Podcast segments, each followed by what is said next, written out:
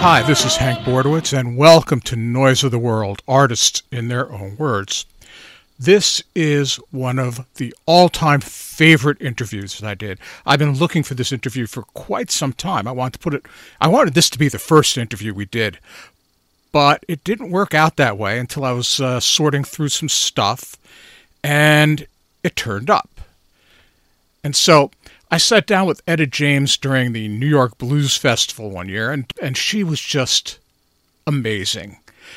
What I've got here is her telling a terrific story, great story about Leonard Chess, one of the um, more infamous people in the music business. Leonard was one of the founders of Chess Records, and they were notorious for the terrible, terrible contracts that they gave their artists.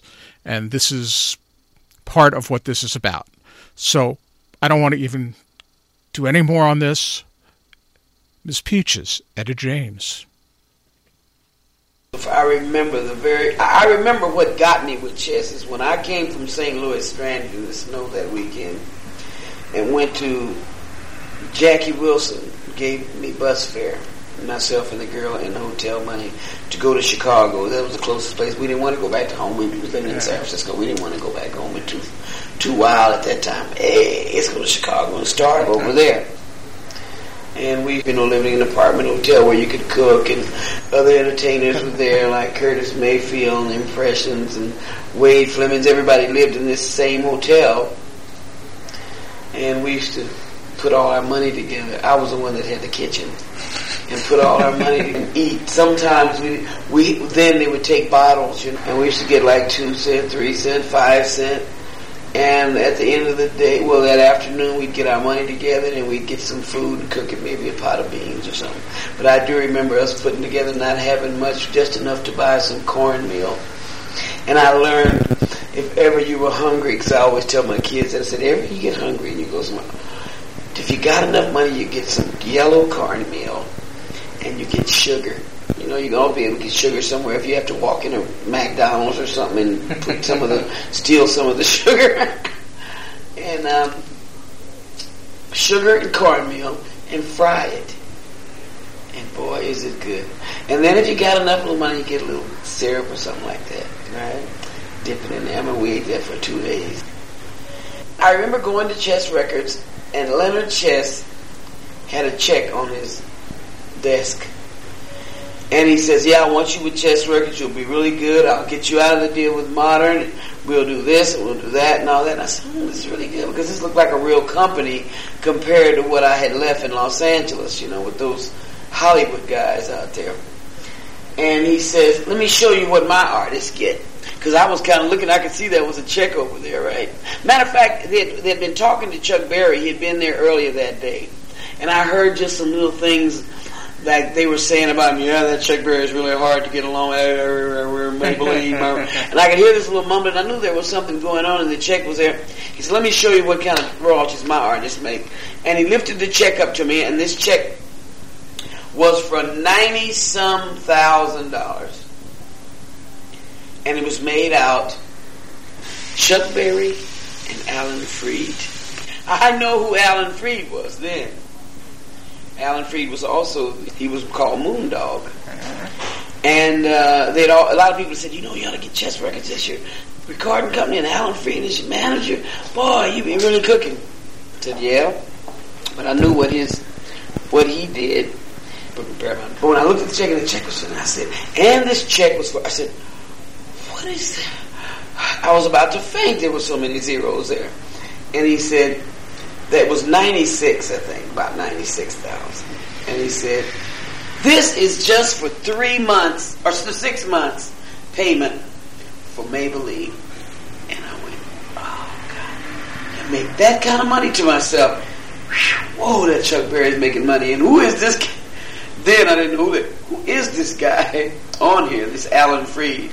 Had nothing to do with the show business name. I mean, he wasn't it wasn't like Willie having Willie Dixon or, or, or, or Bo Diddley's name. I knew who those guys were, and um, so Leonard said, "Well, this is what our artists make." So that's why I was really anxious about getting with the company Okay, and I had one hit record. All I could do was cry. Then I had Stop the Wedding, and then I had My Dearest Darling, and they were kind of like going in like layers. So when it was time, about a year later, when it would have been time for me to receive some royalties, I down there. I was rubbing my hands together. I just mm, and he presented you an accounting of your hotel bill. exactly the the hotel bill, the one that he got me out of that they were plugging the door, uh, the whole year, um, the money that he had paid Modern Records to settle out because Modern hadn't given me any royalties either. But one only way I got saved a little bit over at Modern was because I was a minor and we got a strict minors uh, thing happening over in California about that. Your money goes into court and the court holds it and you have to come beg the court for the money, tell them what you need it for. And uh, but on the statement, I remember he handed it to me. I looked at this. I said, I just I just knew that that that that that uh, my, I knew I was going to look down there and see you know nice fat. If it said ten thousand, I mean, I would have been really very happy because ten thousand dollars to a, to a girl like me. So I looked. I was looking at the statement and I saw all this stuff. But now, being you know young and not caring about that kind of stuff, the only thing I used to do, and actually, I, if they admit it, they know that's all they used to do to the other artists. All they will do is used to read the top, see if that's their name, and go through, see if that's chess, and then go straight down to where the money is. Okay, just fiddle the page right on over and go. Where, to go. where does it say the money? You didn't even read the other part. So when I was going, so this, it was just one page, and I was going down. First thing I want to do, I don't care about any of this. All I want to know is what does the bottom of that thing say my check's going to be, right? And I go down and I look, and I saw that was written in red, right? And I said, oh, that's it. I got fourteen thousand. All right. And I'm going. And I said, um, Leonard said, hold it, hold it. Because I guess when I look, I said, ooh. And I just looked like, the look I had was a really a look of, wow, that's really good for me. But he said, hey, oh, hold it. Don't get all bent out of shape. And I was kind of confused. It was like, what is he saying that for? Look at it. Don't worry about what that says, okay? What do you need? Then I'm really confused. I wondered, what does he mean? What do I need? He says, this here is, uh, don't worry about this, don't, just tell me what you need. Whatever you need. You know, you can get anything you need. You, this is, oh, I said, wait a minute. You're saying that I don't have this coming? Hell no, you don't have this coming. He says, you owe me this. I went, I just met this guy. How can I owe this guy this kind of money? And then I went over and looked at all this the charges and didn't mean jack either. And I said, and he said, just tell me what you need, okay? But now, a person is being shocked into reality like that, you know, 21 or 22 years old. You never made any really money before anyway. What am I going to say I need? A Cadillac? Uh, how about, how about a couple of leather suits? Uh, how about a diamond ring? You know, I didn't know what to ask for. So that's how, dumb story short, all I got was how much I owed him every royalty time. The one time I received a check for ten thousand dollars, I can't remember. It could have been shortly after that royalty statement there, maybe a couple of weeks because that's where I bought my house.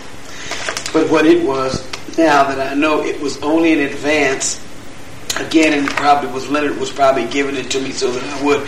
I don't know whether my manager now was saying that girl needs a house, and you know she should have something. She's been on the road, you know. So I remember the ten thousand dollars was given to me like a loan in advance, and I went and took that ten thousand dollars straight to Los Angeles and put eight thousand dollars down on a house, the same house I live in now.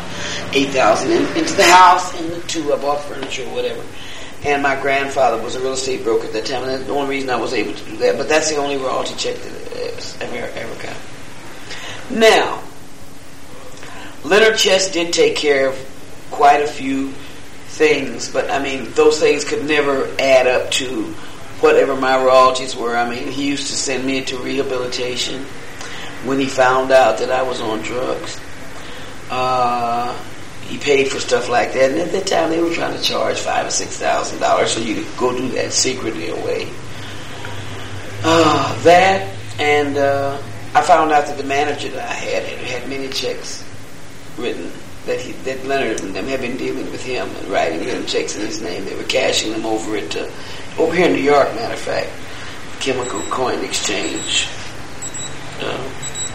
Manhattan Chase Manhattan Bank because once the FBI came and talked to me, or IRS came and talked to me, and they wanted me to testify against someone about some money and stuff, and they that's what they brought to me were the records to show me and said, "You look."